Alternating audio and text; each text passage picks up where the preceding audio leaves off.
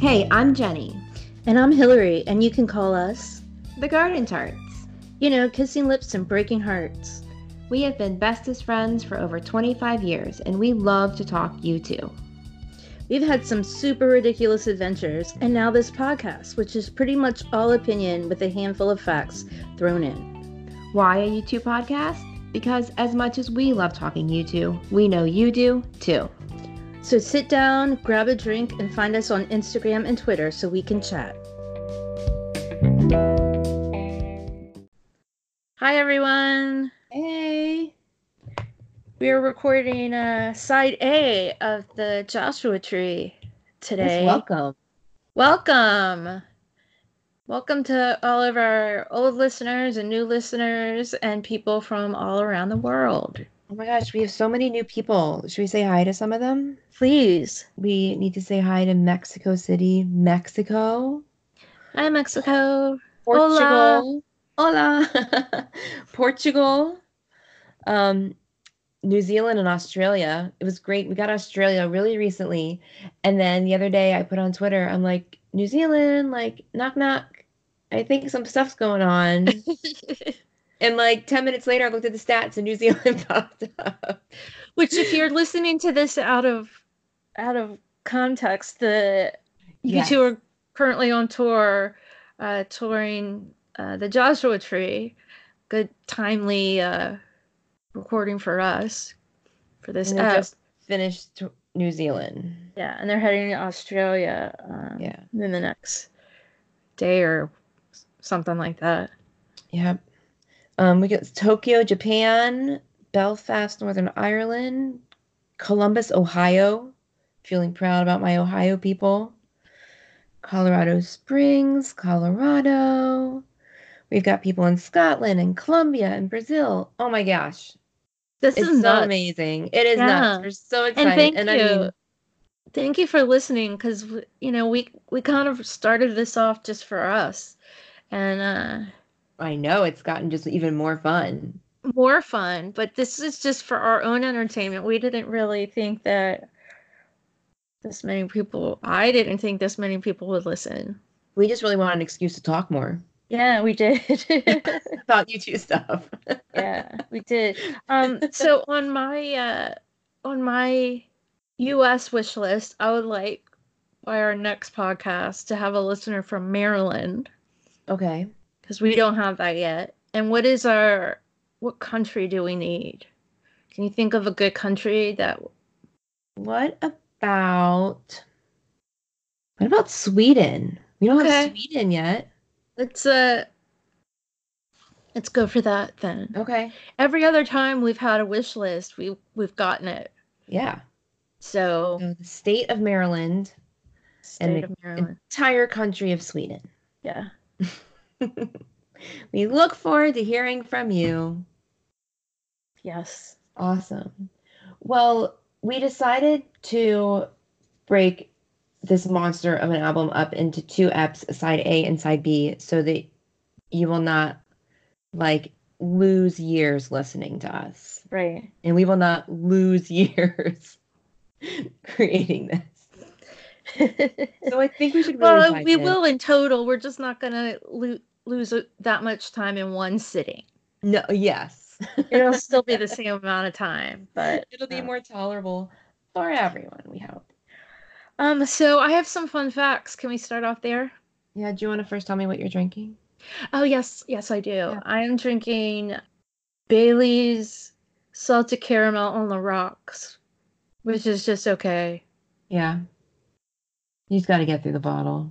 Yeah, I- I'm almost done. I think I, if I had poured like another little half a glass, I would have been okay. But There you go. almost done. What are you drinking?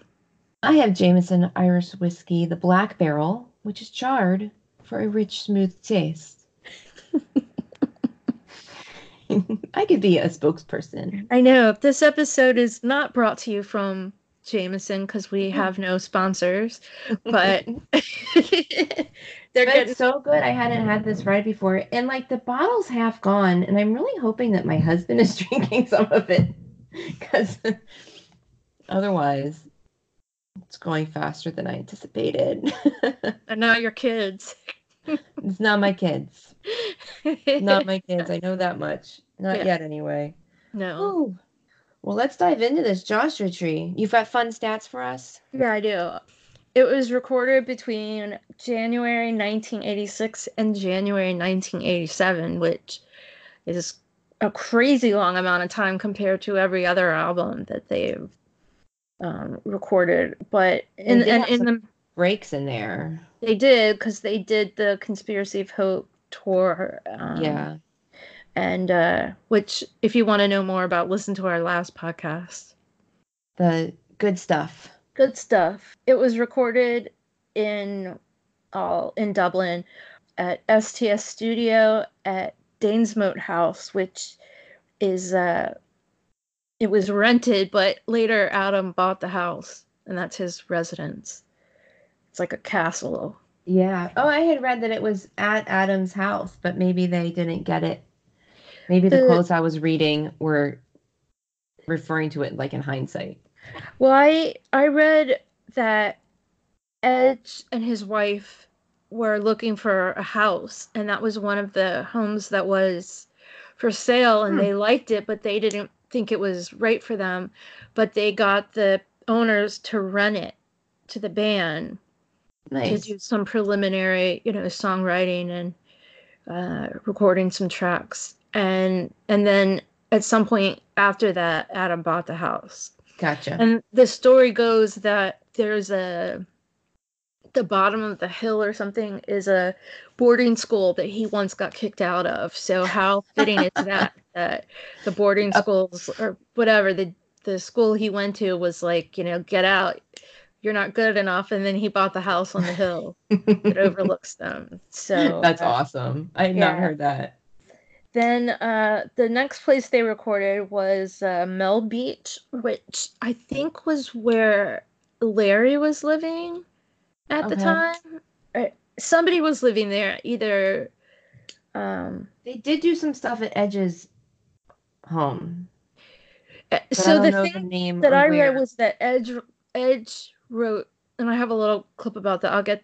I have a little bit about that later, but that um, for some reason I think it was Larry's, but Okay. it, it was a home, somebody's home, and then the last uh, part of the recording was uh, at Windmill Lane, which Finished it up. their old, you know, stomping grounds. Um, it was released on March 9th, 1987. Uh, there were five singles, With or Without You, that was released on March 21st, 87. I still found one looking for uh, May 25th, 87, Where the Streets Have No Name, August 7th, 87. In God's Country, uh, uh, November 16th, 87. And then in March of 88, One Tree Hill was released in Australia and New Zealand only. It was again produced by um, Brian Eno and Daniel Lanois. It was uh, a- lot of it was, I guess, Brian Eno moved on to another project before it was finished, so a lot He of it was yeah. uh, was mixed and I guess edited by uh, Steve Lillywhite, who did uh, um, Boy October and War, I believe.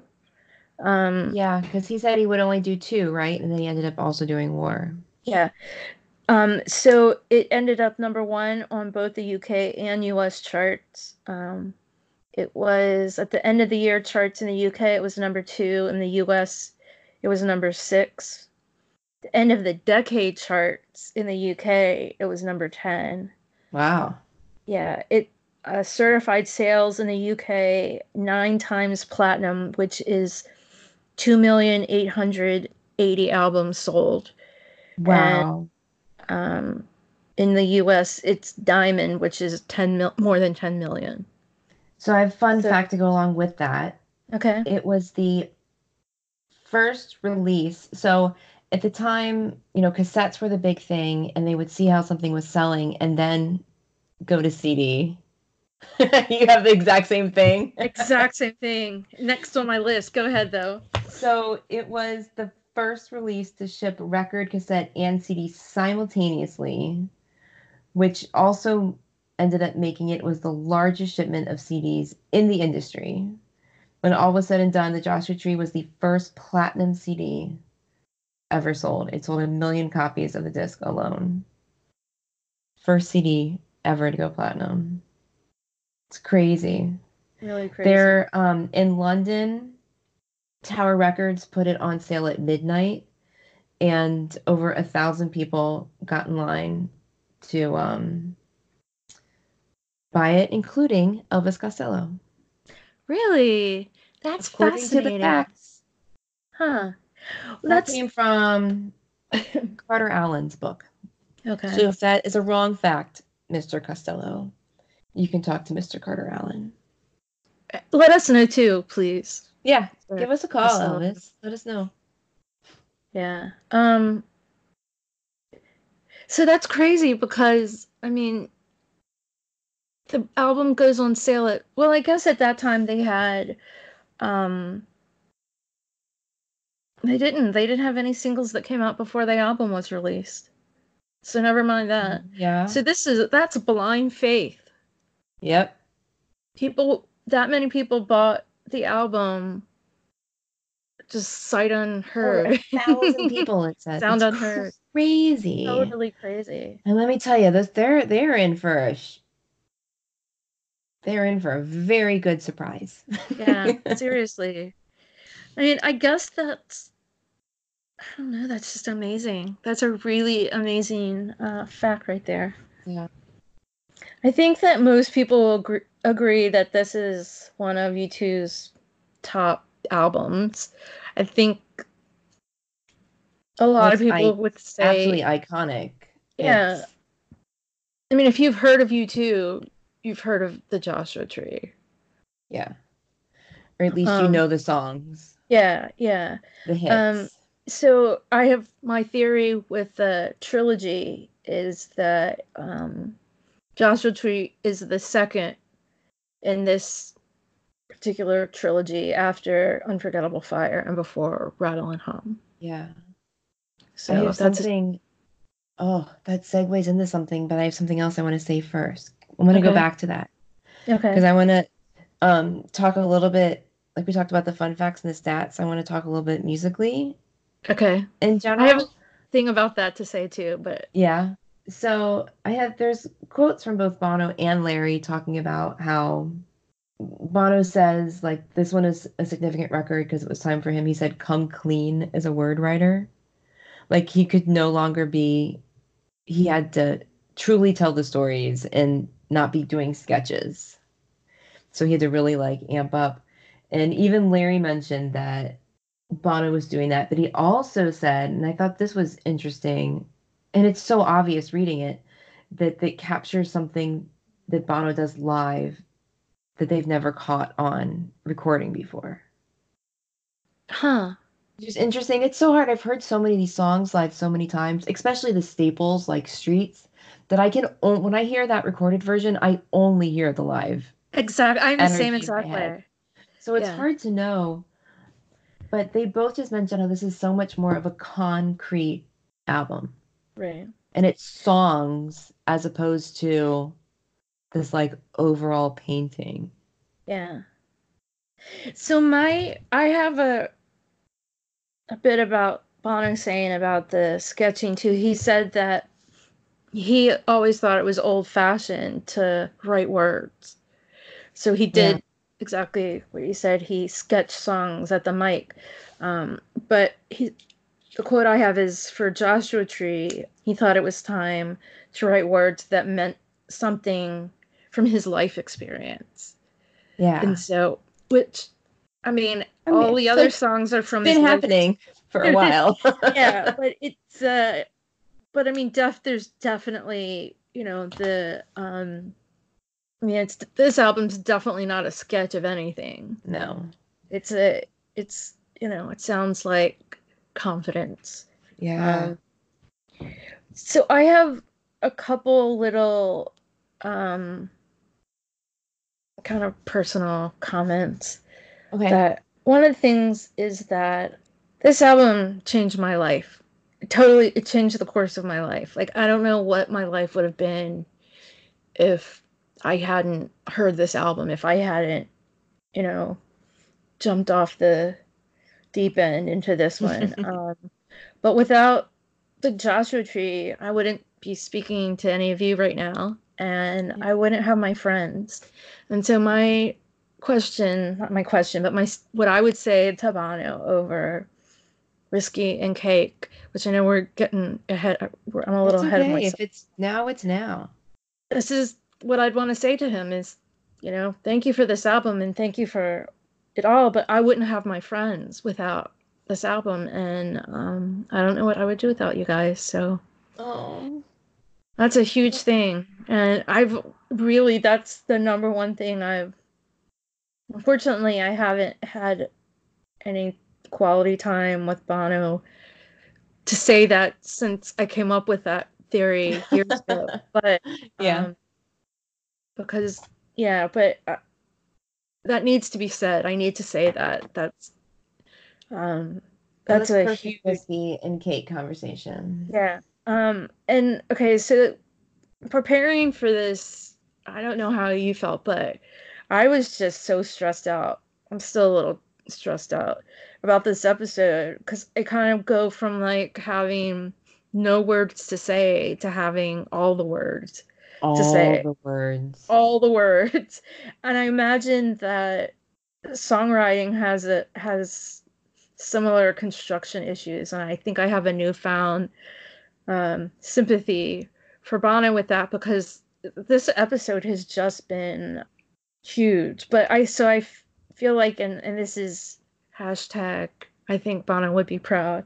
Um i felt like uh taking this is I wrote this actually that taking on the Goliath that is the Joshua Tree has been very rough and exhausting, but I definitely felt like King David, the underdog, and persevered and took down the giant. See what I did there? I see what you did there. Yeah, so I I, I think Bono would be proud of hashtag. I think Bono would be proud of that. Yeah. The other thing, and this is, I think, for my personal statements for the album as a whole. This is it. But, you know, I I think that the album is just so well mixed and it's it's hard imagining these songs coming from coming out of a studio at all. It just seems like they were born this way, you know, like I, I can't see them being in a studio like these um these songs are just so good that you don't think that you don't hear uh, with one exception which we'll get to later but you don't hear the studio in these albums which a lot of prior uh u2 songs i think you can hear that. You can yeah. you can see how things you know you can hear the studio environment. Um well there are quotes, maybe oh, i would say there are quotes from both edge and larry about this album how this is you know sometimes sometimes you write the song and sometimes the song writes you kind of thing. Mm-hmm. and they both said about this album that this is the first real instance where the songs controlled right. everything as opposed to the artists i can i can totally see that. And so i think i never really dug deep into learning about the recording one thing is because they didn't they don't really talk about it that much. I mean, they talk no. about in the studio all the time about with Achtung Baby. Like each one of those songs, they've yeah. talked and you know, you can you know what happened, the making of each one of those songs. They don't talk about that as much with the Joshua Tree. So you have to dig for that information. And I think maybe I hadn't done that because maybe it would have you know ruined the magic or something for me. It did not but most of this information is brand new to me. Yeah. I from doing this podcast because i didn't know a whole lot of this before before we started this which is kind of a that's exciting. Yeah a big thing. Is so ingrained in your life and you know so well that yeah. to have it be but, brand new again. Yeah it really feels like that. And i mean i'm not kidding. My anxiety about this has been ridiculous. It's just so much to take on. When we And decided that we were done with the Unforgettable Fire and it was time to start listening to the Joshua Tree, it took me a week to start listening to it. Yeah. I was so scared. yeah, I was too, but it also was so crazy because it sounded new to me. Like, I mean, I've heard this album 8 million times and, you know, five times through live or six times, or I think, I don't remember. But it sounded, listening to it, being, you know, listening to it, knowing that we're going to talk about it, that it's on the horizon, everything just sounded totally different to me. Which was so exciting because you know you always want that that first listen again and you don't get that very often. But it's like that's so cool that we're that we're getting this, and so we have a rule that we aren't allowed to listen ahead, which listening into these shows that have been going on, the current Joshua Tree 19 shows that are going on down under, has been a great cheat. yes Been allowing me to hear some other things, but recorded wise, I've only listened to Joshua Tree since we finished Unforgettable Fire. I've been very good about that. yeah oh definitely i didn't i didn't start Yeah. um to listen until we were done with that i Like have listening like to them evolve from boy to October to war to Unforgettable Fire to hear like it's like rediscovering the band all over again. it absolutely is so amazing. Okay, so we cannot mention this album without first talking about America and the overall influence and influence. And this is our first ginormous look into the band's love affair slash love hate relationship with the idea of The love of the idea and the love of the people and the hate of some of the politics and the Yeah. things that were going on, which we'll get to later. But while not every al- song on the album is about America, it seems that every song, at least like style, maybe is influenced by listening to American artists and being in the landscape and being in the desert and this that. Because there's definitely songs that are not about America, no definitely but they all it's all influenced by their time here. My uh I have a Bono quote about that. He said from his trip uh, to Africa, he thought that while Africa had a physical desert, we all have a desert of some sort, and that's what attracted him to using the desert as a symbol. Yeah. Yeah, they were really enamored by the Nevada deserts and the Sierra Nevada out in California and Nevada. Um, and of course, that's where all the imagery of the Joshua Tree and Joshua Tree National Park and Death Valley. The Joshua Tree on the cover of the album is actually that location is in Death Valley, um, not in Joshua Tree National Park. But yeah. And there was something that was like the desert wasn't lacking the desert like all things were possible with the wide open spaces are we ready to dive into the songs Yeah, I think we are. Um, okay because i have a, I, I have to go back to my transition if we're ready I- I'm so curious what you're gonna say because I have a transition too. okay this is not my revelation so you probably read the same thing that No, mine is actually my revelation. But go ahead. Oh, this is your revelation. No, this I read and I thought it was so brilliant because I'd read all these quotes about how Bono had stopped writing from a sketch and the songs were solid. Um, they stood alone, blah, blah, blah. But going from the unforgettable fire into where the streets have no name, which is track one the Joshua Tree, side A, was a perfect transition because it is the only song on the album that is also a sketch. So it like brought the people who loved Unforgettable Fire so much. It like was like a comforting welcome, while at the same time this huge new sound that had become the band. And with that, we can talk about where the streets have no name. well, so this was my absolute. I actually didn't read that, but my revela- my revelation kind of was if you, it's it's in the same you know area, but if you play MLK and then let it go into streets, Yeah. it's like fluid. It's like you, you know, I mean, like what exactly what you were saying, except that I didn't read that, but it's it literally sounds like where MLK ends, where the streets have na- no name begins. Like they're Right. they they like just kind of like blend right into each other, which Yeah. kind of made my head explode because it's it's literally where unforgettable the album unforgettable fire it's what you said ends and the joshua tree begins but it's so specific i mean if, right.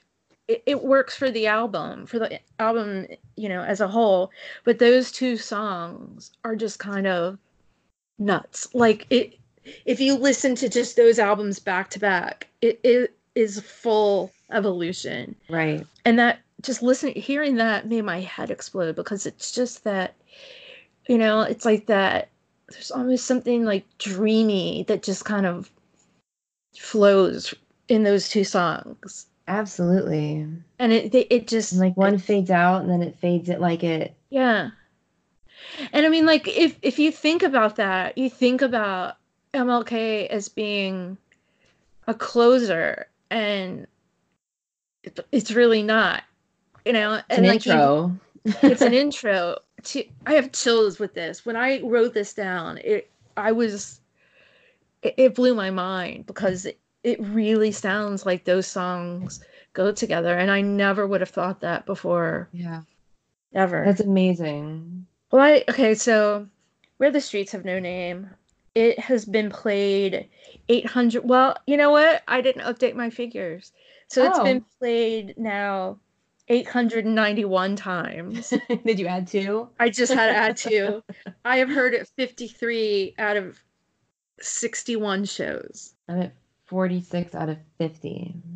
We had mentioned before, like, we need to talk about the album and Right. not about the live versions. And some of these songs cannot be separated. No, you can't separate Where the Streets Have No Name from No. being live. Like it it's, I mean it's just crazy to me because but they were they were looking for to write a live song. They Yeah. they had this, you know, like a blank, you know, like they they needed a spot for the live song, a spot for the Right. big, you know, single, whatever. And uh, anyway, so I my note is as the as the story goes, um, that it took a long time for this song to come into its uh, fruition. Yeah, Like, and the longer it took, the more our producer slash villain Brian Eno disliked it, and he hated it so much that he was going to stage an accidental erasing, like he ordered people out of the room. Yeah, and he was gonna erase the song because he he didn't like it, and it wa- it frustrated him so much because it took so long, and um, an engineer like physically stopped him right before he hit Yeah. the button, and that's not cool. But it's also not the first or the last time U2 got bamboozled by Eno. Bamboozled is the word that I before we even started this, I said uh, somehow I'm going to work the word bamboozle into It's This very podcast- inappropriate. That works. yeah, yeah. So And this is one of those songs like Svengali, Edge Rasputin, man, he angers me so much. But anyway, go ahead. but somehow he does good work. He helps our band do good work. Um, this was one of those songs that Edge said, like they had to wait for the song to arrive. They just had to keep working until the song arrived. Like it was there. It wasn't about their skills or them creating it. It was had to show up. So it's a quote uh, from The Edge. He said that he uh, had bought, he and his wife had bought a house, but no, they hadn't moved in yet. And he just needed, uh, they sent Bono away to write lyrics. They like banished him and said Yeah. he couldn't come back unless uh, he had lyrics. So Edge uh, decided to go into his empty house, no furniture or anything, and just see how, you know, the acoustics were, and if he could just be by himself. as, and- as you would, yeah. as would. as Um, Edge would. yeah, and so he said that he thought he tried to dream up what he would want to hear if he was at a U2 show. At, Oh, that's so great. At yeah. Um he's never not- been to a U2 show. he's, yeah. He's been at them, but But anyway, um, th- so he said it was his attempt to conjure up the ultimate U2 live song. He he said it was a strange feeling when I finished the rough mix because I thought I had just come up with the most amazing guitar part and song of my life. But it was but I was totally alone in a big house with no one to share it with. He said, uh, I remember listening to the complete silence of the house for a few seconds after the mu- music had stopped and then doing a dance around the room, punching the air. He's like, and then I went home. That's the exact, oh, I love that man. That is so great. isn't it? Can't you see that? Just like him, like running around, just like, He's like this victory lap. yeah. Anyway, I love that so much. That quote, I think that's the Oh, that's favorite, amazing. my most favorite thing I read. That is so great. Yeah. Well, so what I have then is a little bit pertinent. It goes well with that. In that, so I'm in the car and I've got the the album on, and I've got it's a nice day. I've got the windows down, it's blaring, and I'm making a fool of myself driving a car listening to the song. And I was thinking about, I think it was back with Bad on the Unforgettable Fire. We were talking about that there are just some songs that when they're sometimes it works in the recorded version, but it always works in the live version where you just like you're just transported into the song. And you're like in your own space, maybe to the people like it's communal, I don't know, but like like you just get into the song. Like you are feel like you're literally in the song. Yeah. And they have a good job of doing that live. But with Streets is and Bono will say that with this um song, especially live, he's asking like the biggest question of the audience. And that's like trust trust me and come with me. Mm-hmm. I know those aren't his words, but you know, it's like, just come on, we're gonna go on this journey together, and you've got to just trust me on it. And it is like, this is the song where like Bono takes you by the hand, and you're like there together, and you're also with everyone else in the audience. But Right. instead of kind of getting to this like trance mode of just kind of being lost in the rhythm, it's this like crazy communal all together feel and I was really excited about that. It's the it, the excitement of that song is like tangible or something. It's it's Um, just yeah. No matter, but it, Leap it of has. faith, he says. He's asking the audience to take a leap of faith. I see that. So I and again, I know we said we weren't going to talk specifics about the live versions, but I think this. We, this we have song- it's okay. so I mean, my heart races every time I hear it. Like if I'm in the grocery store or something. Oh, and like just the intro, that humming of the organs, like the chills I get or like Yeah. Well, so visceral reaction.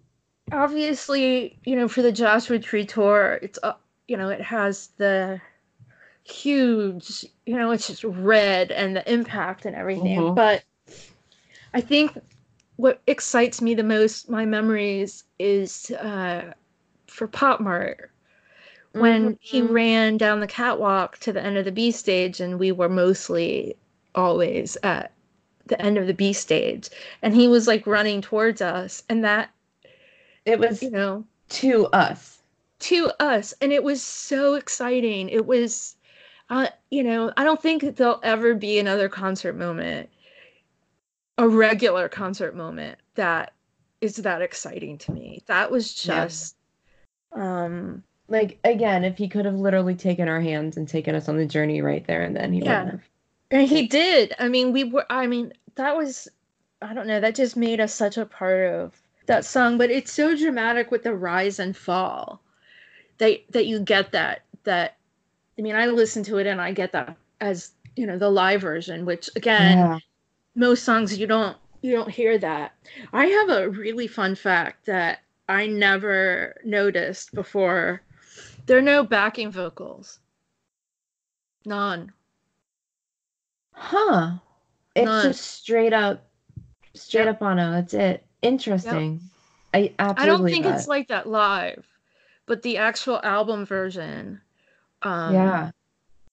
That. Oh, I'll have to pay attention. yeah. Yeah. Isn't that crazy? I believe I it was I listened to it in my car one morning and I'm like, wait a minute. I gotta listen to this again because I think I just imagined that. And I Yeah. went back and listened to it another like three times. And I'm like, oh my god, there are no backing vocals. And I don't think there's another I can't think of another song uh, not on this album.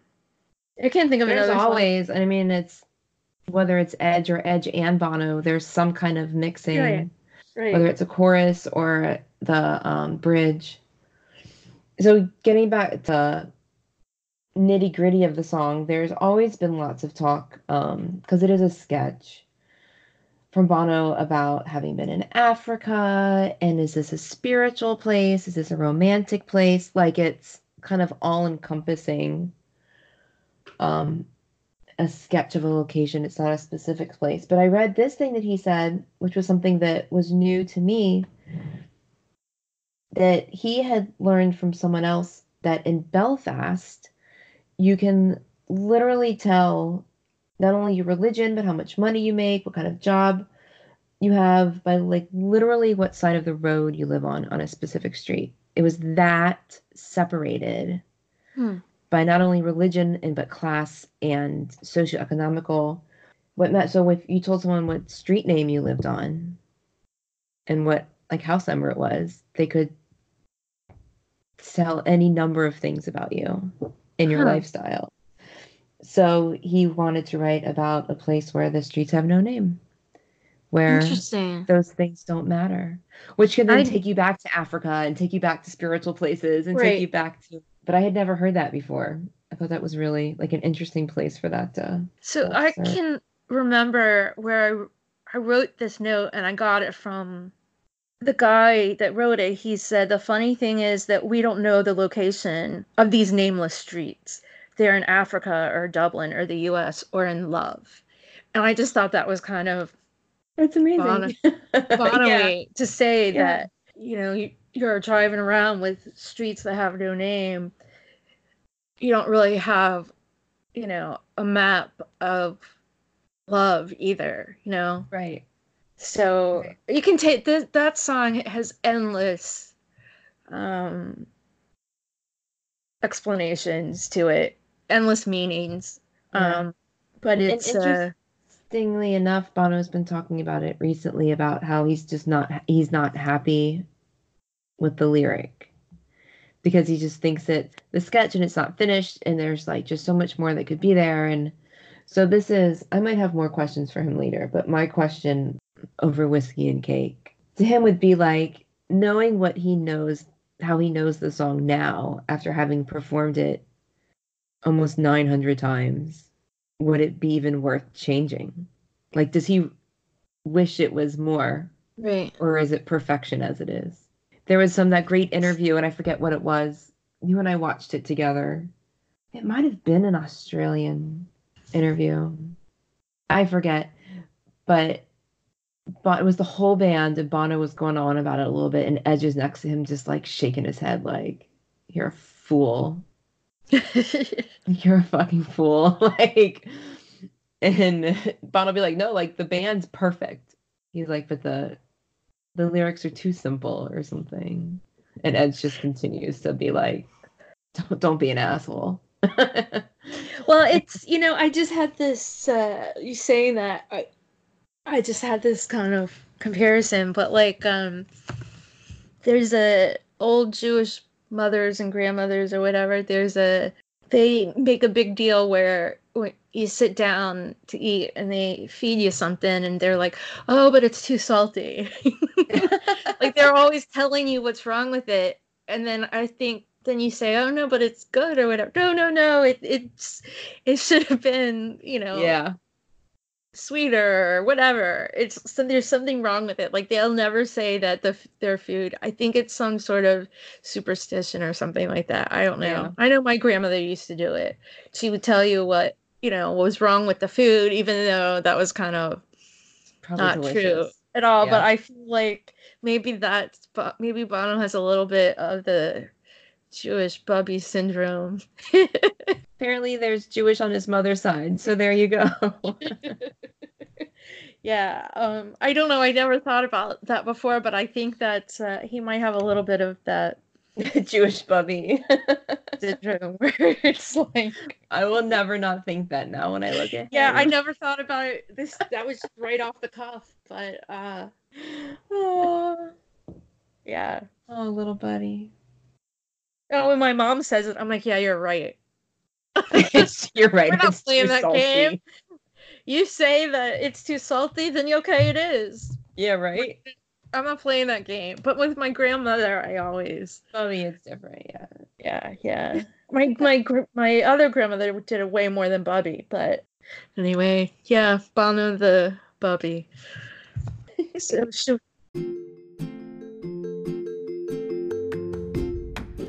Hey there, listeners. If you're a U2 fan, you are more than likely aware of the work that Bono has done and continues to do in Africa.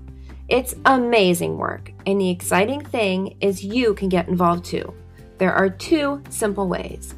One, go to one.org and sign up to fight against extreme poverty.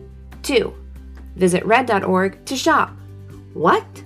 Shopping helps? It sure does. By purchasing Red branded products, you are contributing to the Global Fund, which supports HIV/AIDS grants in many African countries. As your man says, where you live should not decide whether you live or whether you die. So head on over to one.org and red.org to join the Garden Tarts in doing our part to end AIDS. should we move on to the second track? Yes. I would love to do that.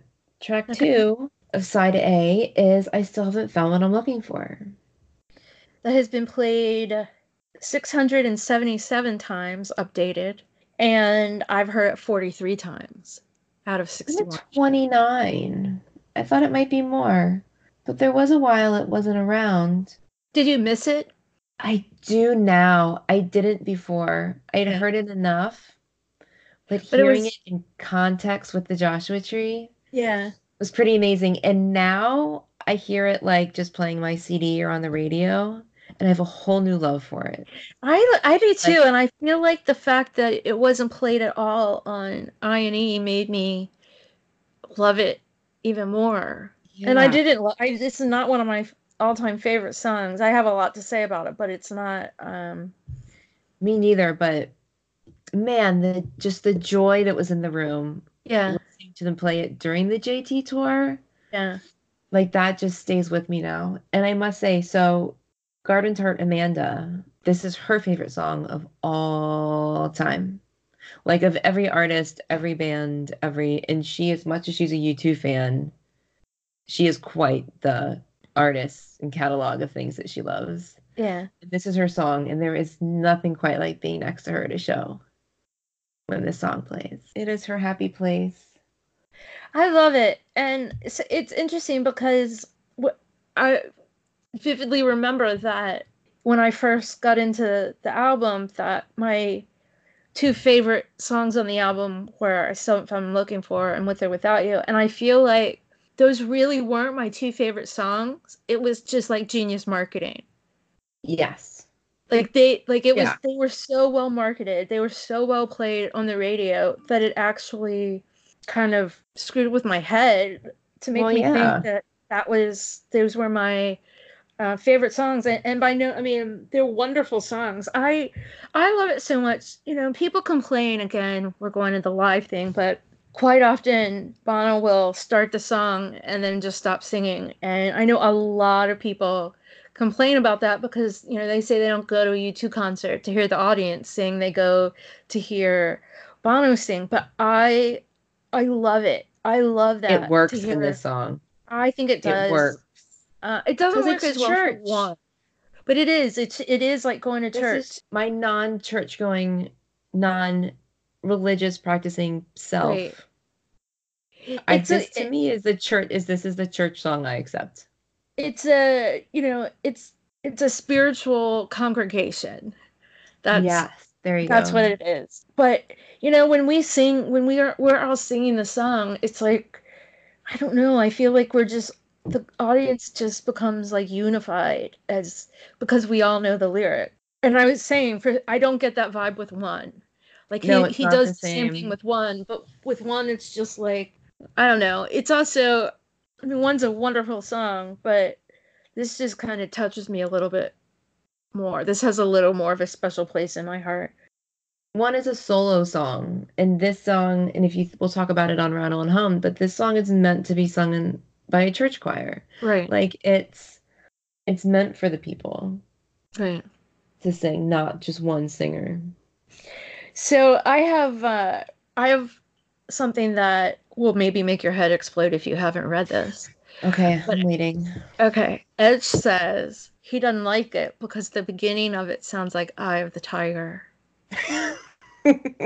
Sorry. Sorry for everyone. It ruins the song forever. All I hear now is like dun, dun, dun, dun. You, you hear Eye of the Tiger. I have to pour more drinks now. That killed me. It hurt my heart. It hurt my brain. I'm, I'll never forgive him for saying that. Does he know he has the ability to change that? Uh, yeah, yeah, and I Just a little tweak here and there. A more update. I mean, that wasn't an article. That wasn't a quote from way back. I think that was from either.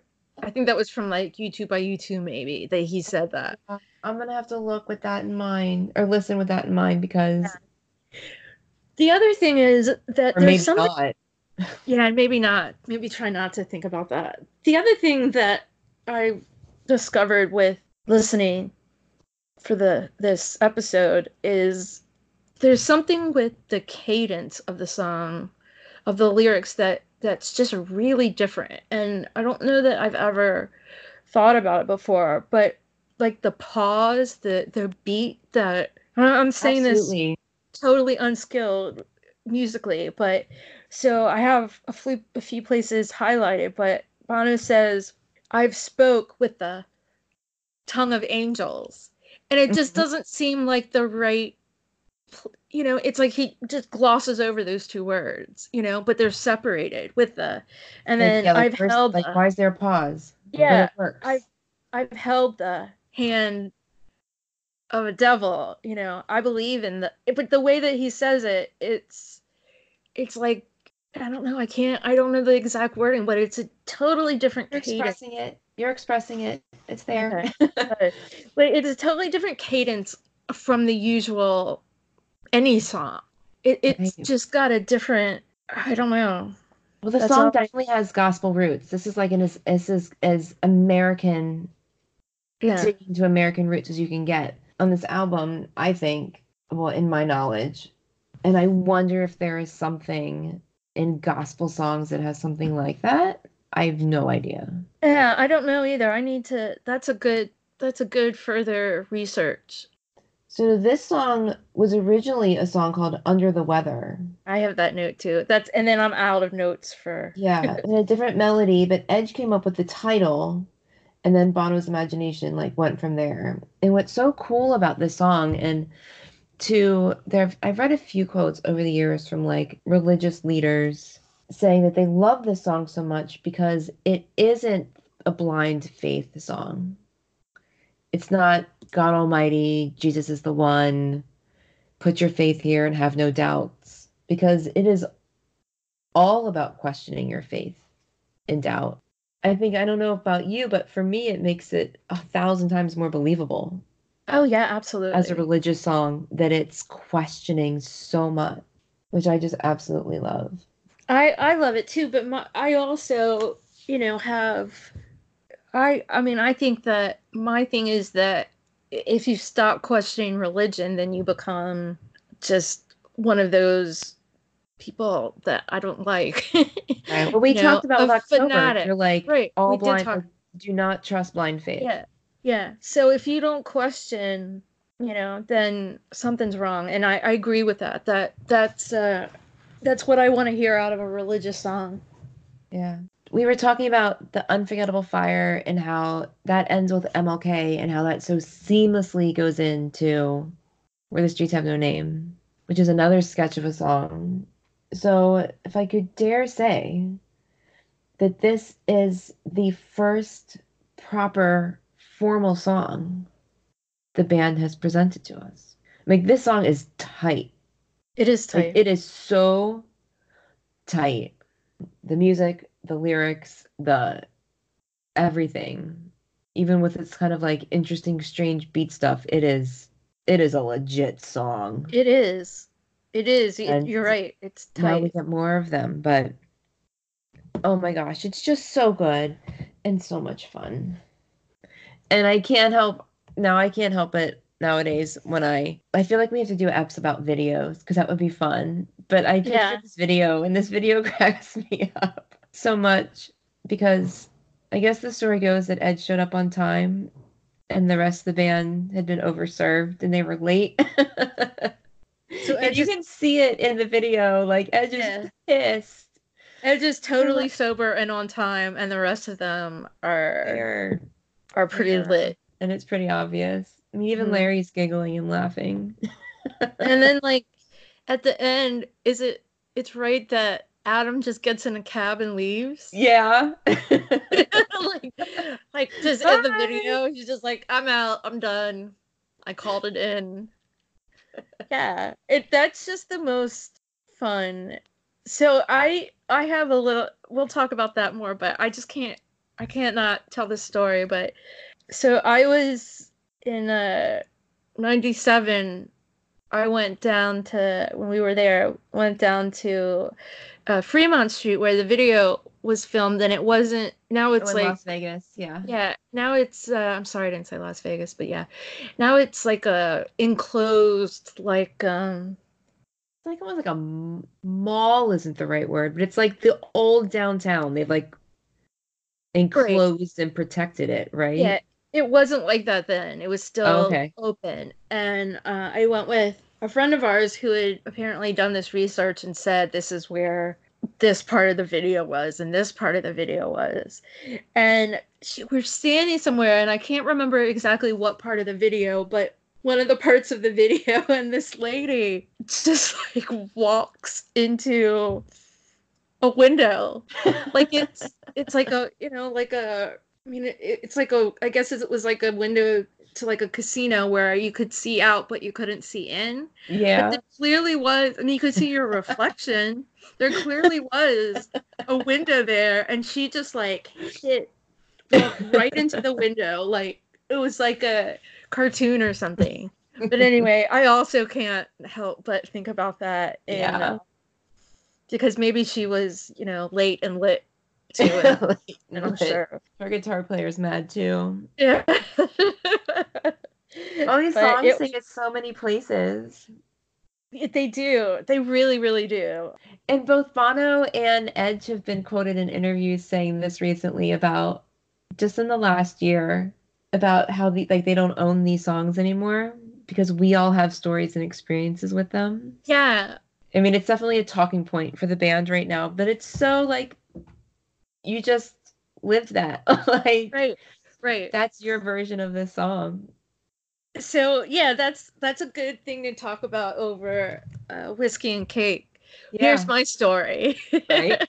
you have your story here's what happened now i have it in my head when i hear the song i see a woman running into a window. walk, i mean like like it was like it was she walked into it like it was an open door or something but it was oh god it was wonderful so.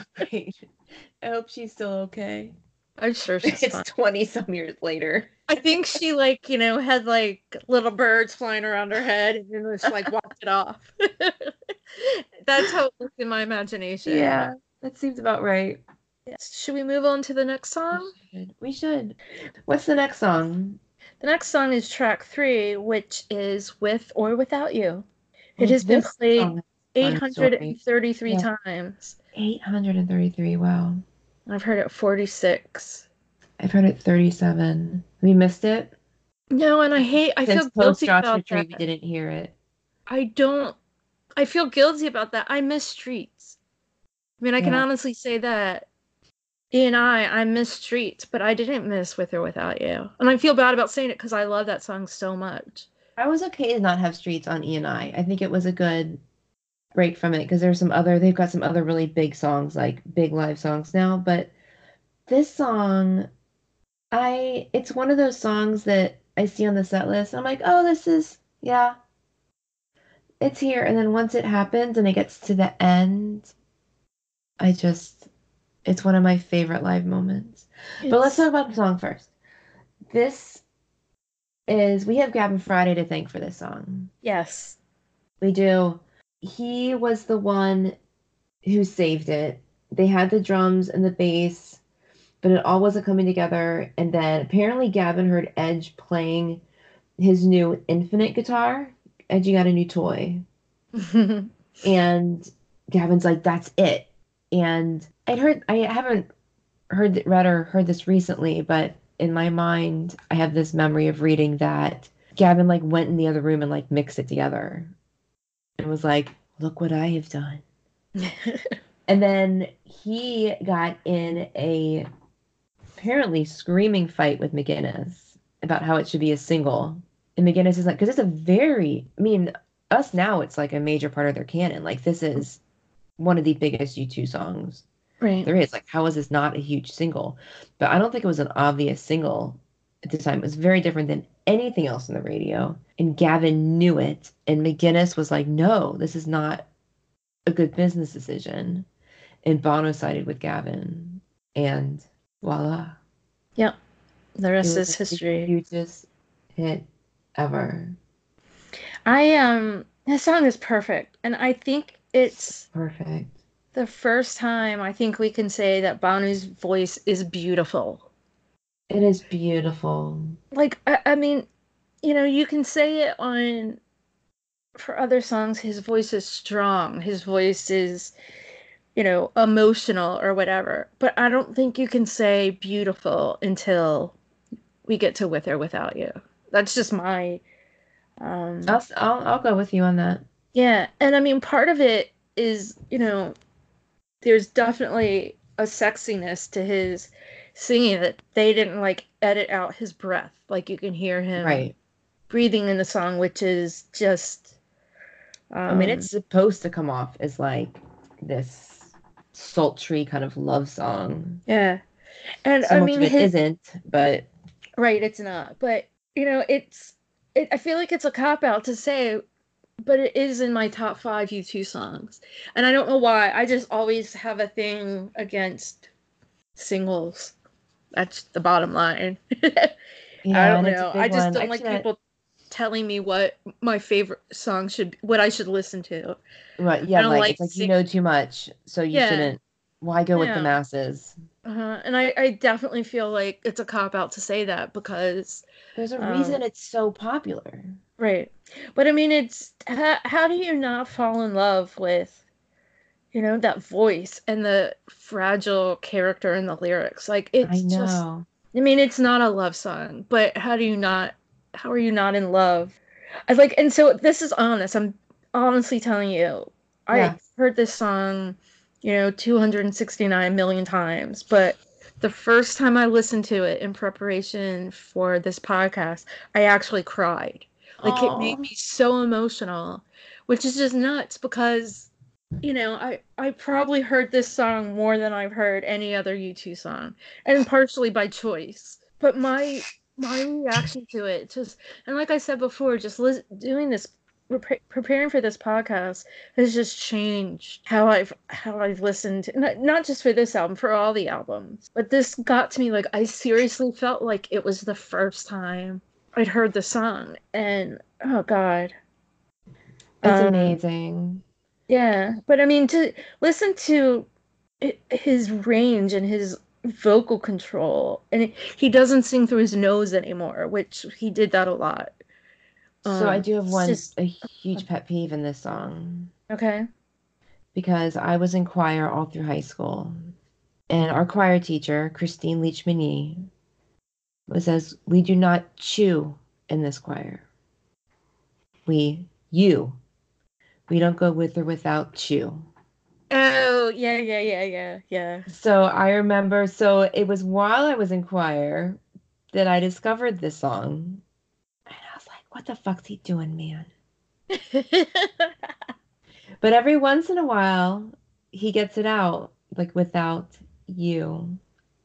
So that's like that that's like a little running joke in my head, a little pet peeve I have, but it does not keep me from loving the magic of the song. I have written down that it's a mix of a love song and a religious religious song, but ultimately it's about Bono himself. And Yeah. he'll say, I've, re- I've read this quote a thousand times in a thousand different places, 269,000 times. He, then he will say, The entire band knows that when I sing and you give yourself away, that that is only about me. That is only about Bono. right. And it's about being on stage and singing the songs and being this pop star and this public figure. And like, what do you keep for yourself? Right. So And how do I've you had, live with that?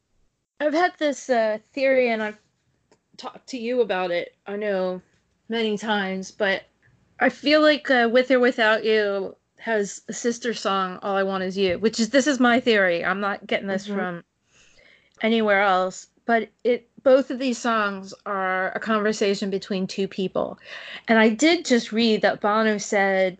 He didn't go into details. He said, you know, he doesn't talk about his personal life or whatever, which is bullshit because he does. but he said, you know, he's, he's, obviously got some line, but that line's gotten very gray recently. Right, right. But he said, I'm not going into specifics who the speakers are. And I think do think that was an old quote, but it's two it's two people. It's Yeah. a song about two people. And I um Are they not both like- him? they're not both him. Okay. And that's what makes the song not a love song. It's kind of mean.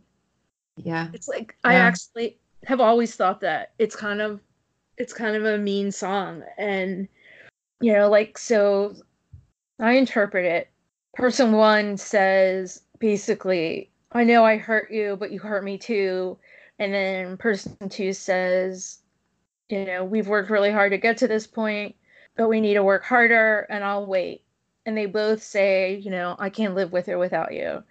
And then uh, person two says that person one gives himself away you know and Huh. number one and then person one says he's still hurt but he's gonna hurt either way. So that's how i see it so it is bono giving himself away but he's not the one saying i'm giving myself away it's and you give yourself away Right. so you know like he can Interesting. yeah, Yeah. and so he says like specifically in the lyric but yeah i know i hurt you but you hurt me too and that's uh, see the stone set in your eyes see the thorn twist in your side i wait for you the sleight of hand and twist of fate on a bed of nails she makes me wait so Yeah. that's you know person one person two says uh, through the storm we reach the shore you give it all but i want more and that's you know we've worked really hard at this but we still need to work more and i'll wait you know i'll, I'll wait Yeah. and then you Oh, I love that. I've never read it that way.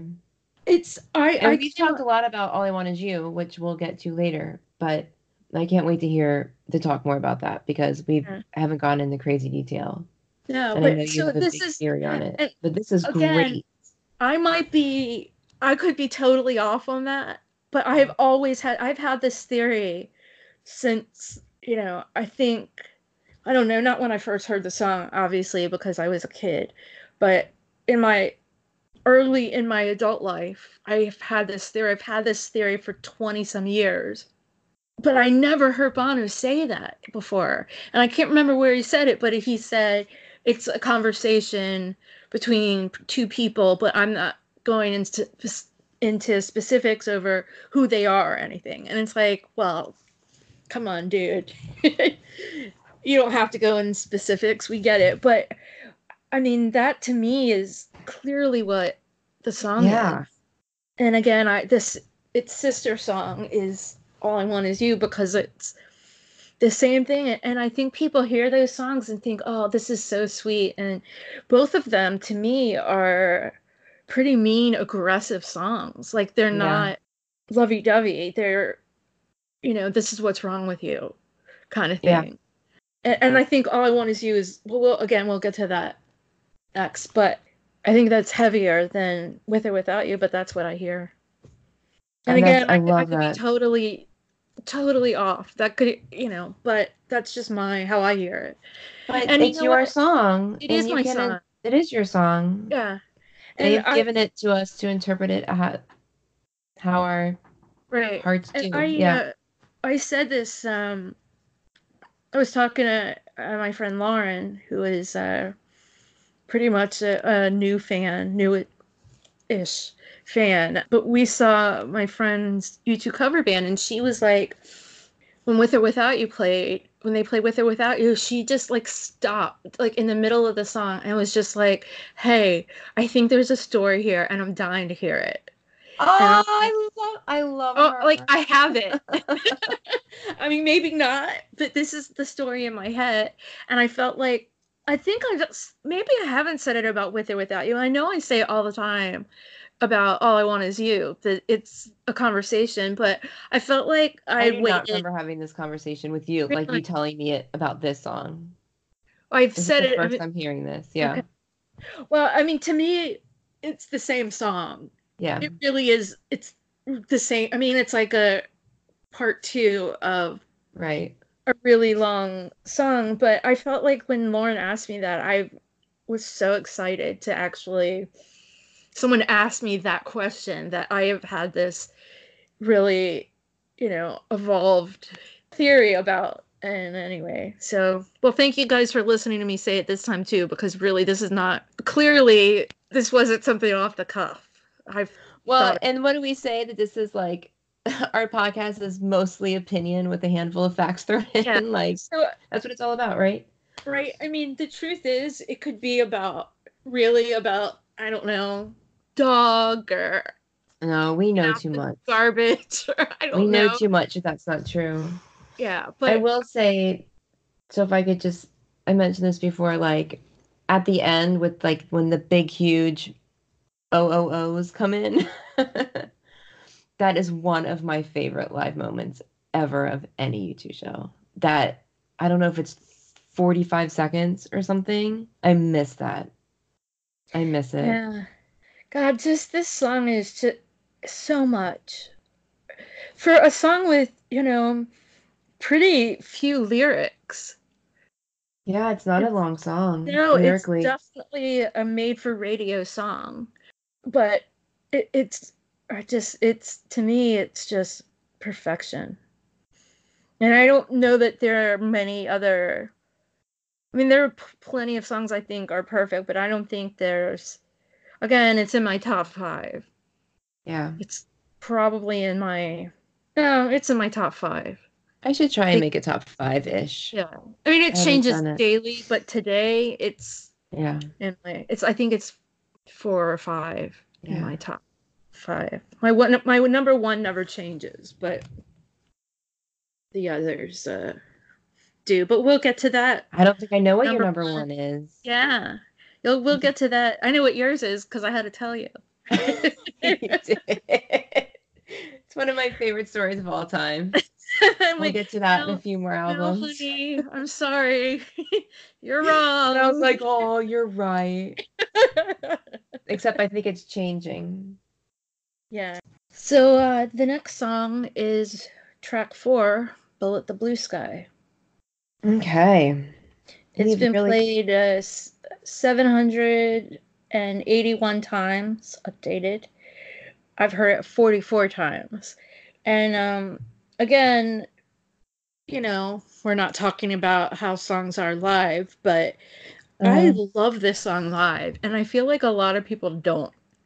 Like, I've heard a lot of people just over time just not have great things to say, but I love that Bono does like performance art in it. You know, like for I&E, he did this uh, whole like speech thing that was the most brilliant thing ever. And obviously, we'll get to that later. But I just love this song live because it changes so much. All It has evolved so much and tends to go with whatever the political climate it is at the time. I'm I admit that I'm done. I'm kind of done with it live, but that's just my own personal problem for just having heard it so many times. Right. So I don't complain to hear it. It it was kind of revived to me. It was it kind of had a you know revival to me for E and I because I love that part where he did the no no no na nineteen thing. Yeah. you know. It's true, and the megaphone was a great addition. yeah. Um. We'll get to all okay. that. So but the uh, album version's very different. very very different a, a little bit of a backstory a little bit of a history lesson after the conspiracy of hope tour in 1986 bono and ali went on holiday to war-torn el salvador nicaragua as you do on holiday Yes. um, and uh, you know they saw violence and death and it was you know horrific the thing that it- you also have to kind of think and i i don't know a ton about this so you might want to google some of it too but it, i found this really interesting you might remember the whole debacle during the reagan and then some administration where we had the Iran Contra issues and they had these hearings all the time and people went to jail Oliver North. And what that was which I don't think I really understood except that I knew that it was a bad thing was that the US was uh, were selling arms to Iran to make money to fund the Contras in Nicaragua who were anti-communist and waging a civil war that was paid for by the US. And American that's tax what dollars. Yes. But I mean selling arms to someone that's not our friend anyway, Right. you know, to come up with money so that we could fight communism that I don't think was and I was a kid and I don't again google it bec- but I don't think it was that big of an issue. It was just the US funding control and death basically. Anyway, that's this that's what was going on. Bono and Ali went to uh, El Salvador, Nicaragua, and they were in the middle of this civil war that you know the U.S. was paying for. So when you think about this song and when you listen to the lyrics, to me that makes so much more sense. I don't. Yeah. Again, I'm pretty good with history, but I didn't know the background of that just because it happened when I was a kid and I wasn't paying attention. Um, but to me, it, it sounds like it was just bullshit because how bad would us, you know, that little bit of communism hurt us, especially when, you know, right now, if you look at the world, democracy isn't working that great either. So Right. I don't know. Anyway, that's that's the history. That's the background. Yeah, and Bono tells stories about being in those countries and being shot at. And he's like, it's the first time I was shot at, as if there have been other times. But he said they were um like warning shots. Like this wasn't target practice. This was you were in an area and you heard gunfire, and for all you know, it was coming at you, but it was like going way over the heads, whatever. And he came back home and they're working on the album and he told Edge the story and he's like, I need you to recreate this with your guitar. This one like hearing gunfire and wondering if it's at you and this, you know, civil war torn nation. Pump it out. What does it sound like? And he said something recently. I know you and I were talking about this, and I can't remember where it was. It was so recent about how all musicians are storytellers, and he gets the privilege of working with words, which are it's just sometimes easier. But the Edge is also a storyteller, and he tells stories through his guitar. And knowing that the picture he is painting is what Bono's told him about, you know, being in this worn torn these war torn countries. It's like, oh, that is that sound. That's what that, That sounds like. exactly what that sounds like, and it's brilliant. So the I uh, musicianship is amazing. It's absolutely amazing. It's also my uh I love saying this more than anything is my um hashtag Bruce. I've got this guitar and I've learned how to make it talk. Yeah, And when you can hear a guitar and it sounds like another singer almost. you Right. know? It to me that's just the most I was just listening to some song the other day and I I can't remember what it was, but the the guitar just was so strong it sound it just sounds like someone else. It sounds like another entity entirely. It's not just guitar playing, it's not just, you know, rhythm or whatever. It's Right. someone singing, you know? my cousin who lyrics. My cousin has teenagers that are all musicians, like marching band musicians. And and it's a, I I'm 99.9% sure this is a quote that she got from somewhere else, but she hashtags it all the time when she puts pictures of her kids up playing music and she says musicians make inanimate objects sing. Oh, that's really cool. Like a guitar just laying there is nothing. Right.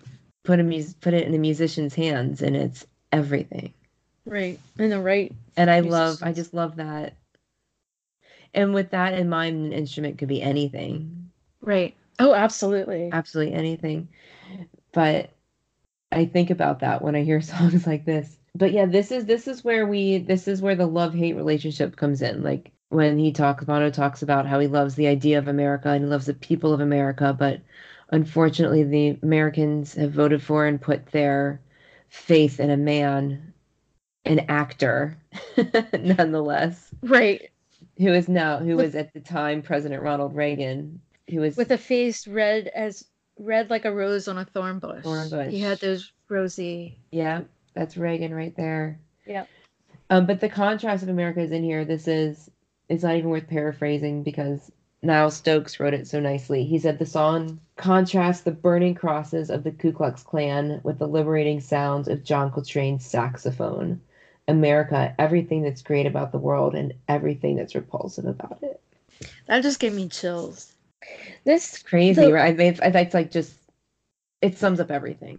it does. These lyrics are again, you know, we talked about a sketch versus, you know, proper Mm-hmm. lyric writing.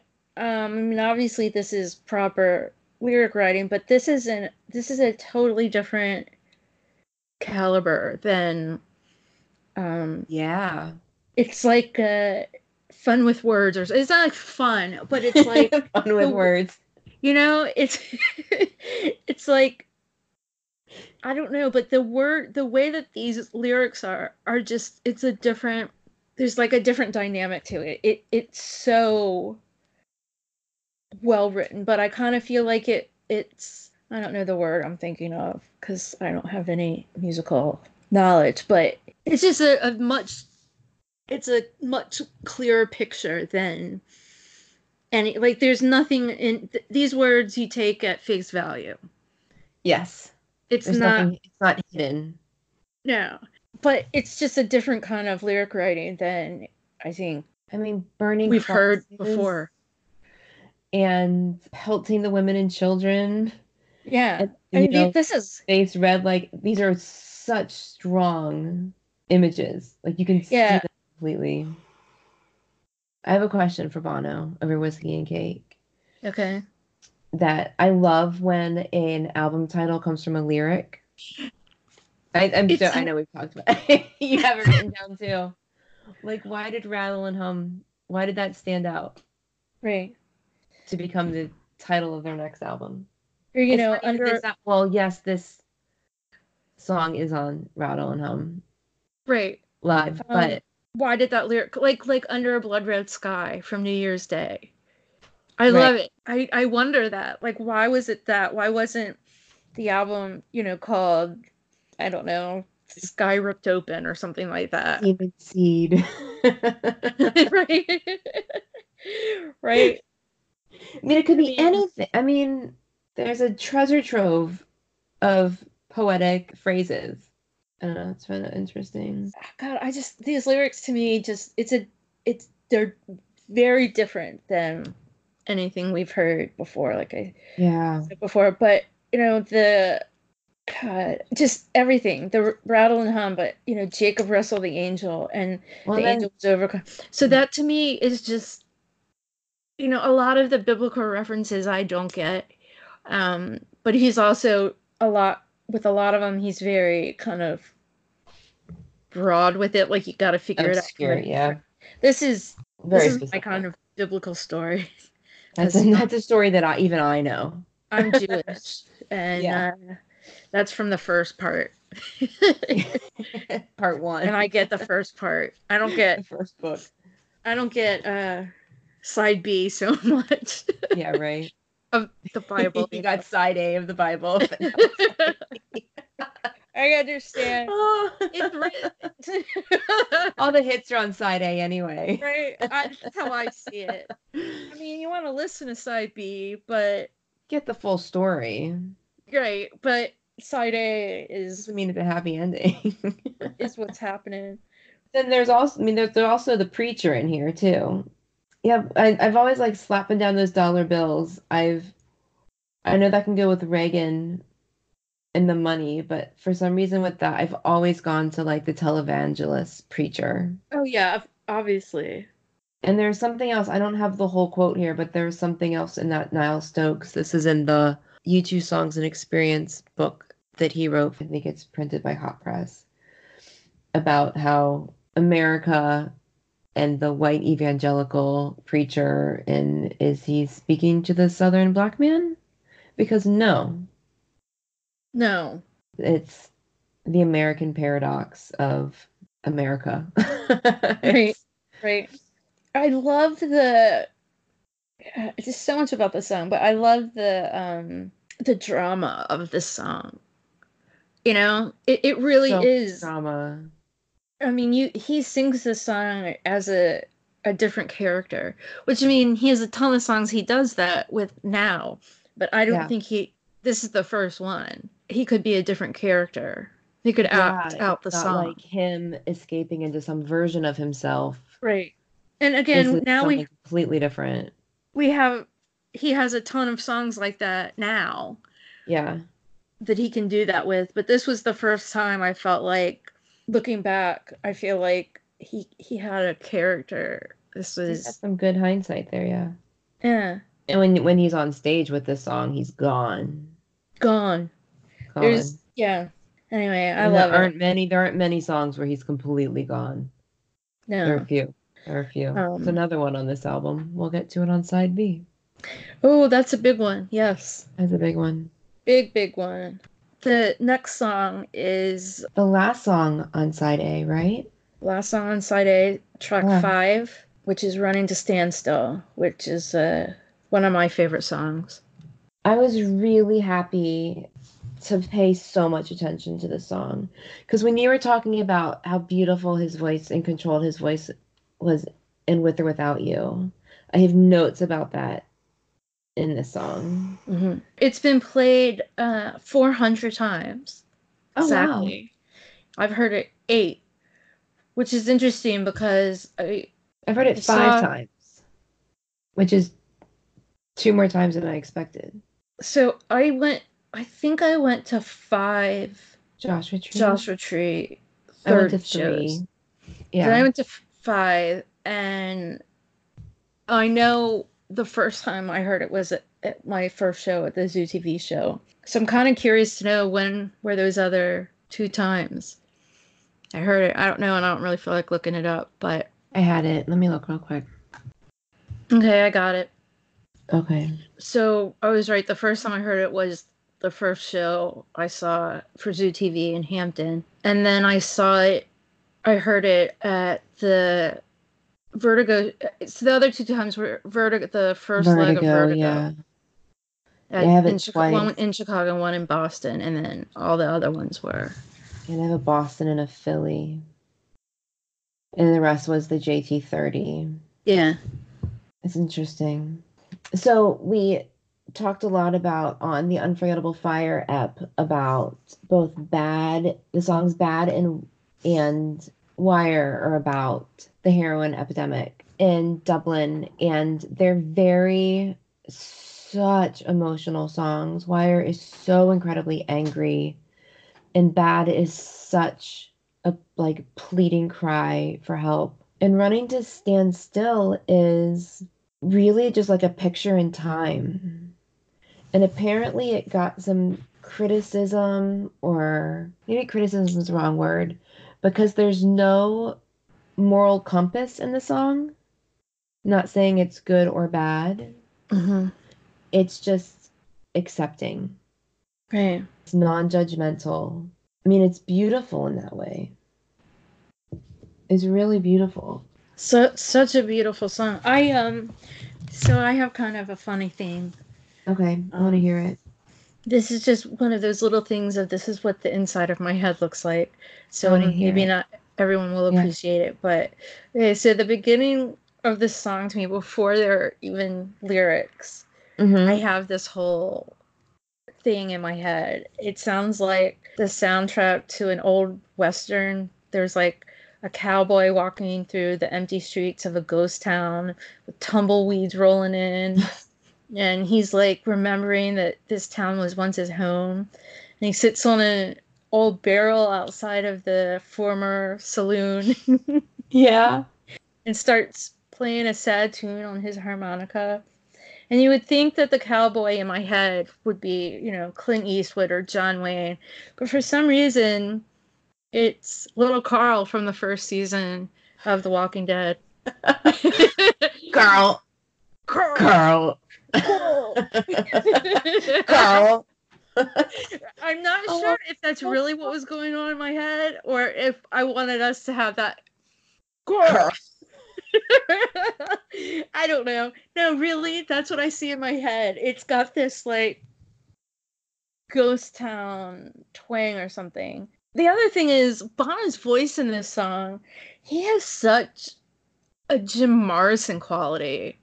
Like that's what I hear. That's what I heard when I remember, you know, early here, you know, early on listening to the album. But I hear it so much now that he uh he has this. um I think it's like when he sings the first part that's singing ha ah, la la today. It's uh it's just that he has this like rumble or something in his voice that's very Jim Morrison. I could see that. Yeah. I like Uh, it. It starts off as it's just like this beautiful ballad with the piano and the rolling drums, hence Yeah. the tumbleweeds. Yeah. Little Carl is now in this song for me. yeah. Oh.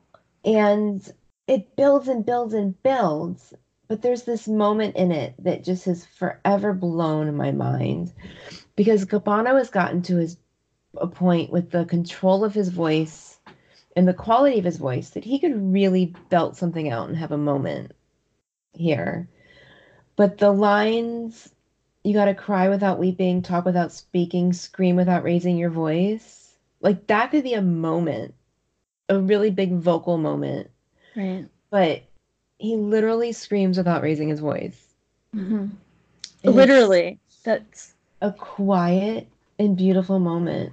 I have I have this written down, and for all I know, I'm quoting something someone wrote, so I'm not going to pretend it's my own. It says, unlike other songs of this subject, this song isn't about anyone specific. It's tender and compassionate, and absolutely no judgment. The music was was improvised in the beginning with um, "Walk on the Wild Side" by Lou Reed and "Candle in the Wind" by Elton John in mind, and the lyrics are just gorgeous. Do you want to talk about the Seven Towers?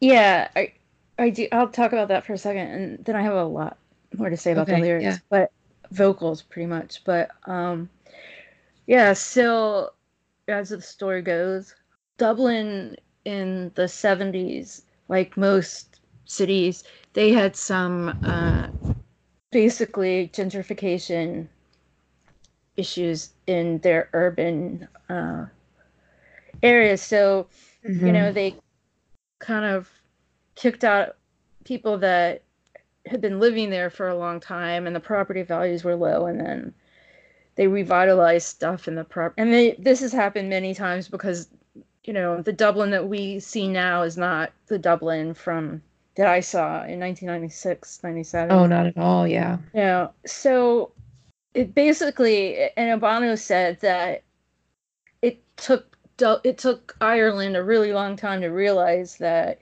what didn't work for other countries was not going to work for them either because the US had long before built uh, public housing in these you know giant buildings like how where good times takes place Right. like that kind of and uh, it doesn't work because when you put so many people with social issues like unemployment and drugs like in high crime rate on top of each other it just makes the issues greater and on top of that they didn't have very many public amenities so these buildings were built the seven towers except actually there were more than seven but there were seven big towers and then there were some other Yeah. smaller ones but whatever. and he could like see these from his neighborhood. Like they were Yeah. his calm, beautiful neighborhood he was growing up in. They like rose up. yeah he could see him from his uh, back back door but you know it just I, dublin had you know a heroin problem to begin with and this Right. just made it a convenient place you know like a one-stop shop kind of thing Mhm. uh, bono said that they were just it was really bad They're probably they were really very fancy at first. They were like the first Right. elevators in the area. They had Yeah, but the, the problem first was cable in ireland were in Yeah. those cable But nothing TV. was nothing was kept up. So things Right. would break through. and there wasn't uh, public schools weren't they didn't have great schools they they were Right. over um they were just everything was overpopulated and they didn't have very good you know public amenities or anything the other thing is that and this song isn't about specifically phil lynott from uh thin lizzy but i i think that's definitely something to talk about they kind of made it big before U2, so he was kind of a Right. a bit of a Irish legend, I guess, at the time, and he was friends with Bono. And apparently, at some point right after uh, Bono and Ali got married, Phil lived down the street from him, and Bono said that they'd see each other and like, you come up for dinner, or come down for dinner, or something Yeah. and they never did it. And uh, Phil ended up uh, dying from complications of heroin use. It's a tragic story, but you should Google this if you want more information because it's actually I really enjoy reading about Phil Lynott. He has a really interesting story. But anyway, so that's you know the tie-in with the heroin, and it's not like that's disguised in this song. Like it's Right. you know flat out It's, it's openly about out. drug use. It's yeah, she will suffer the needles chill. That the the title of the song is the last lyric of the song, and I that's love just that. I love that. There, it's something like what I read about it was like there's something like uh it's like delayed gratification. Like you listen to the whole song and then you get to the end and you're like, I get it, you know, like Yeah. it all ties in to that Full I circle. I love that. I love songs that either don't have the title at all or that, you know, it's just at the end. Um, or like just like a little lyric as opposed to the main right, chorus. theme. Yeah. So this is poetry. Again, obviously not a sketch, but a Yeah. very thought out composition. But he, he has like Bono has the the build up and the rage that builds up in his voice. Yeah. Which I just I, I love it. And seeing it live. Like the thing is that I I remember It's almost like the thrill of the thrill of the hit. Right. I I had this kind of moral uh, debate in my head every time I heard this song was that I so wanted to sing along. But I felt like if I sang along I wouldn't get the full impact of the song. Like I needed Yeah. him to I didn't Tell- need to share the it. story. It's story time. Right. I needed it to be hour. presented to me. I didn't need to share the lyrics. But I think I did I think there was one point that I did but I really every single time I heard it, I for Joshua Tree, the anniversary tour, I really, really did think, should I sing should I sing along or should I just Yeah. no, just enjoy it, you know. But it's a fun song to sing along to, so It's you know, the lyrics are just so great. That I mean Uh, singing along to that, the halal of the day is just I like know. a communal again. Yes, definitely. Um, so another thing about definitely is uh, uh, is a topic we need to discuss for this song is the harmonica. So I, I love the harmonica, and Edge said and this I didn't know, but that from the very very beginning of U2, Bono always carried around a harmonica.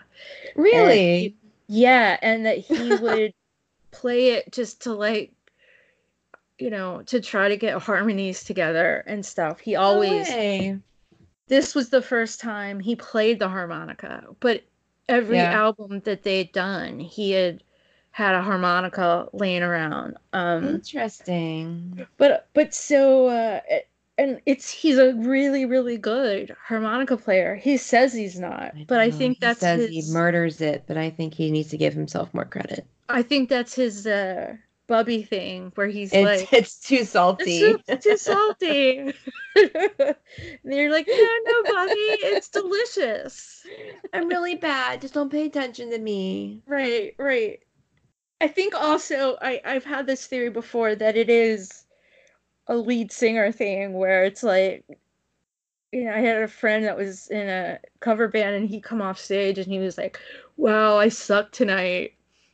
And everyone's like, you know, "No, you didn't." And he's like, "Oh, you think so?" You know, thanks. and I'm like, uh, I wasn't playing that game, so I'm like, well, if you Right. think you sucked, then you must have sucked. Must I'm not sucked. playing into that salty, but Mom. that said, I do think it's more of a. I am kinder about Bono's. He's not doing that. He's just being. We'll let him know when it sucks. Yeah, yeah, I've never heard. I mean, He has plenty of opinions. yeah, his right. His. Uh, I think he's an extraordinary harmonica player. yeah. More so on side B, but we'll get to that. Yeah. uh, in a little bit. I find it next it's up. every single time he gets out the harmonica. I'm like, wait, you can do that? It surprises me every time how good he sounds. time, and and he gives that speech that you know the harmonica was invented by The Germans, Germans and it was um, affected by famous by Americans. Americans, and now an Irishman is butchering the Yeah, harmonica. Murdered by the Irish. Yeah, but it's uh no. That's So- not true. It's not. He's doing a good job. I think he's like. I feel like he's giving himself an out in case he messes up. Right?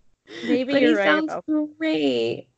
always sounds great with it. It's, Always sounds great. Yeah, and so I mean, I've heard people play harmonica before, and they're just like blowing into it or something, Right. and it's not.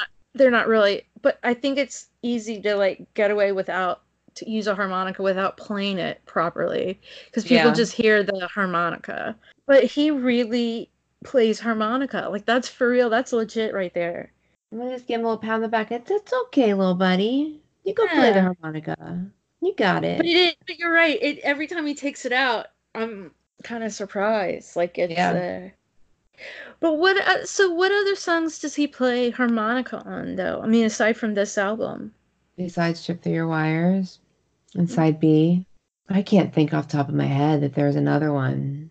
I can't either, but I re- I know I've seen him many many times play harmonica. It's late and my brain's Oh, tired. I Desire. of it. Oh, Desire, you're right. Yes, Of course. I've I've seen him played a million times. Thousand Why million ca- times. Yeah. But I've only heard, I've never heard these songs played many times. But desire, Right. it's desire.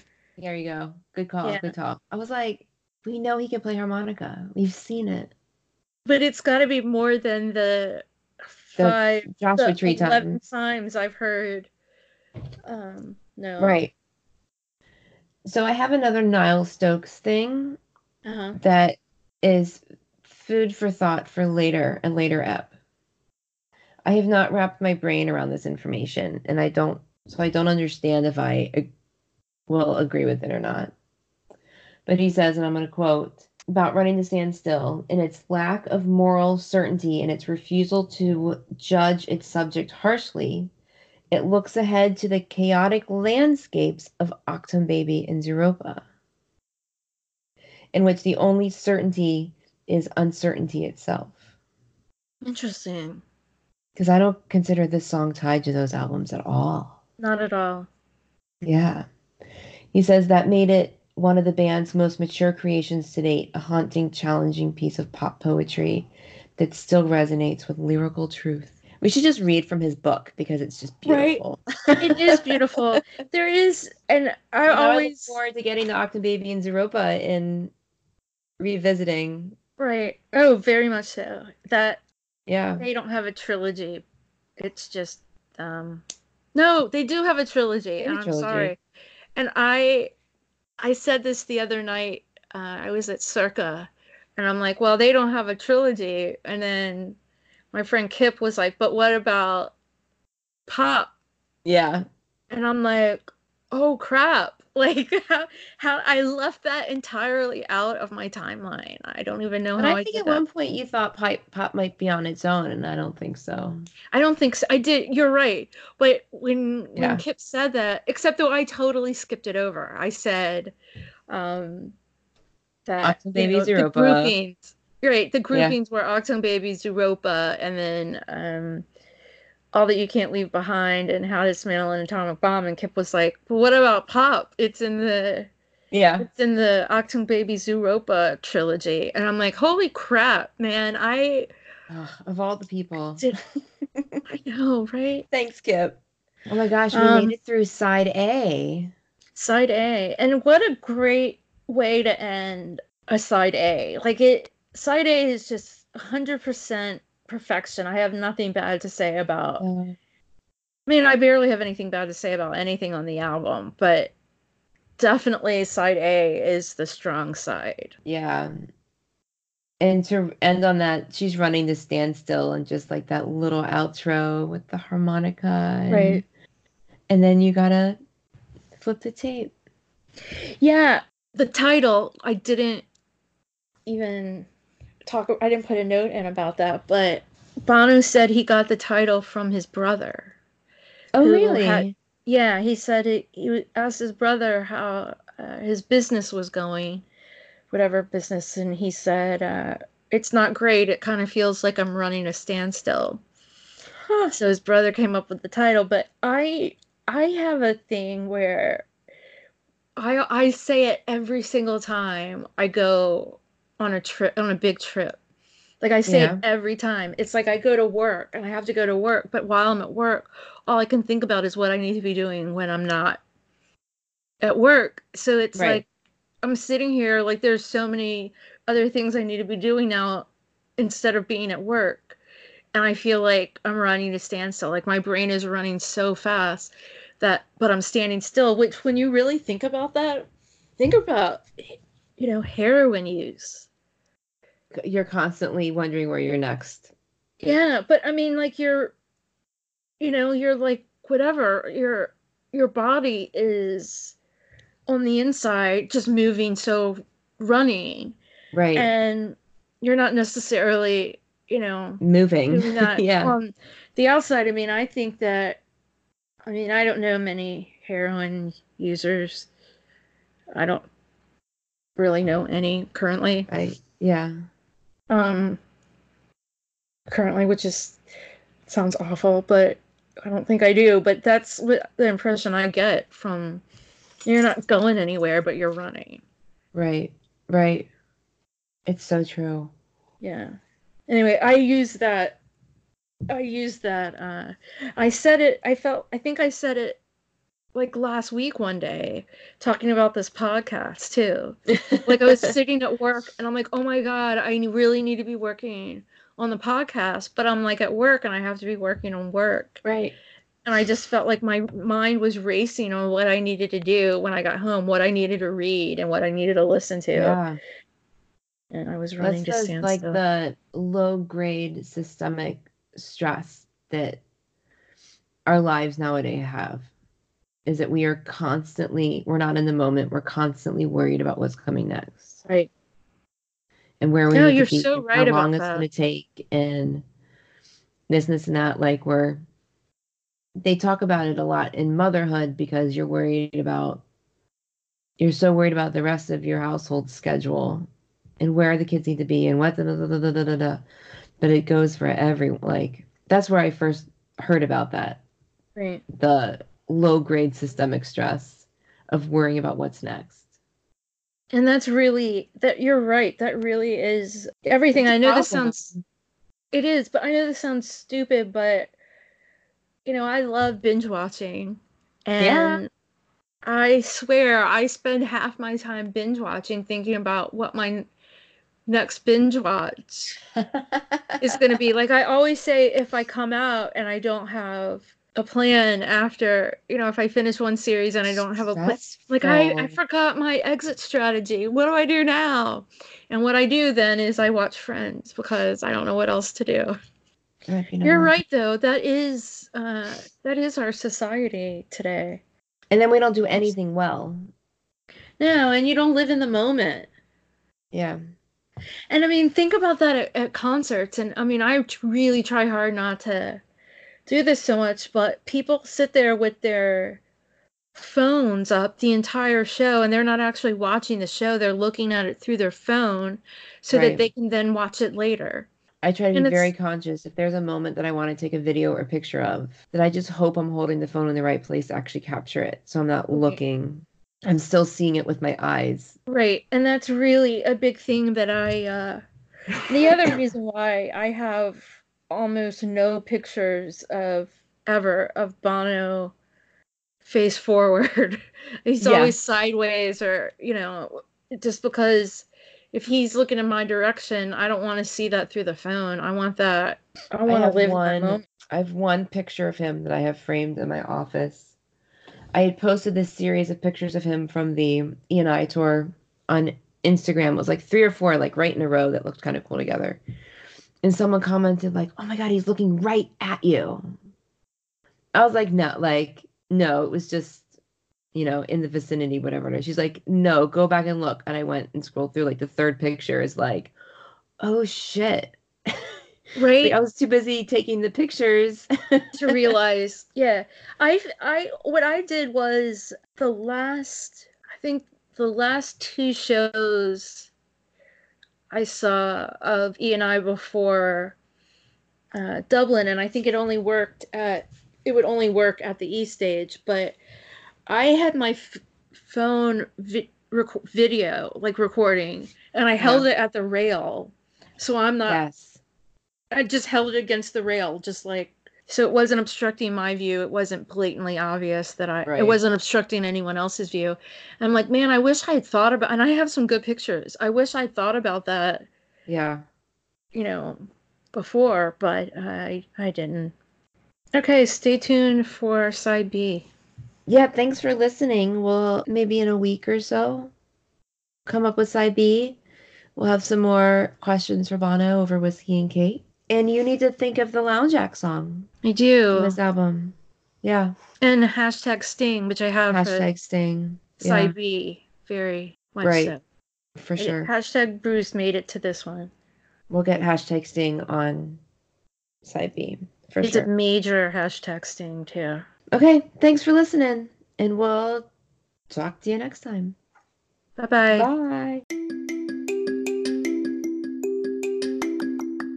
Also, we love hearing from people and chatting with people, and of course, we love talking U2. So you can drop us a line on Instagram or Twitter at the underscore garden tarts, or you can even email us at wearethegardentarts at gmail.com. We look forward to hearing from you soon.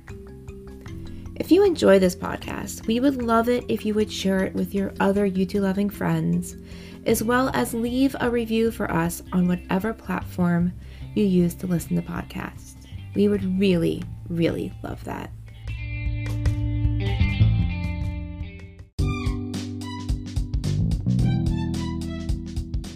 May your music be loud and your whiskey be strong. Until next time, cheers.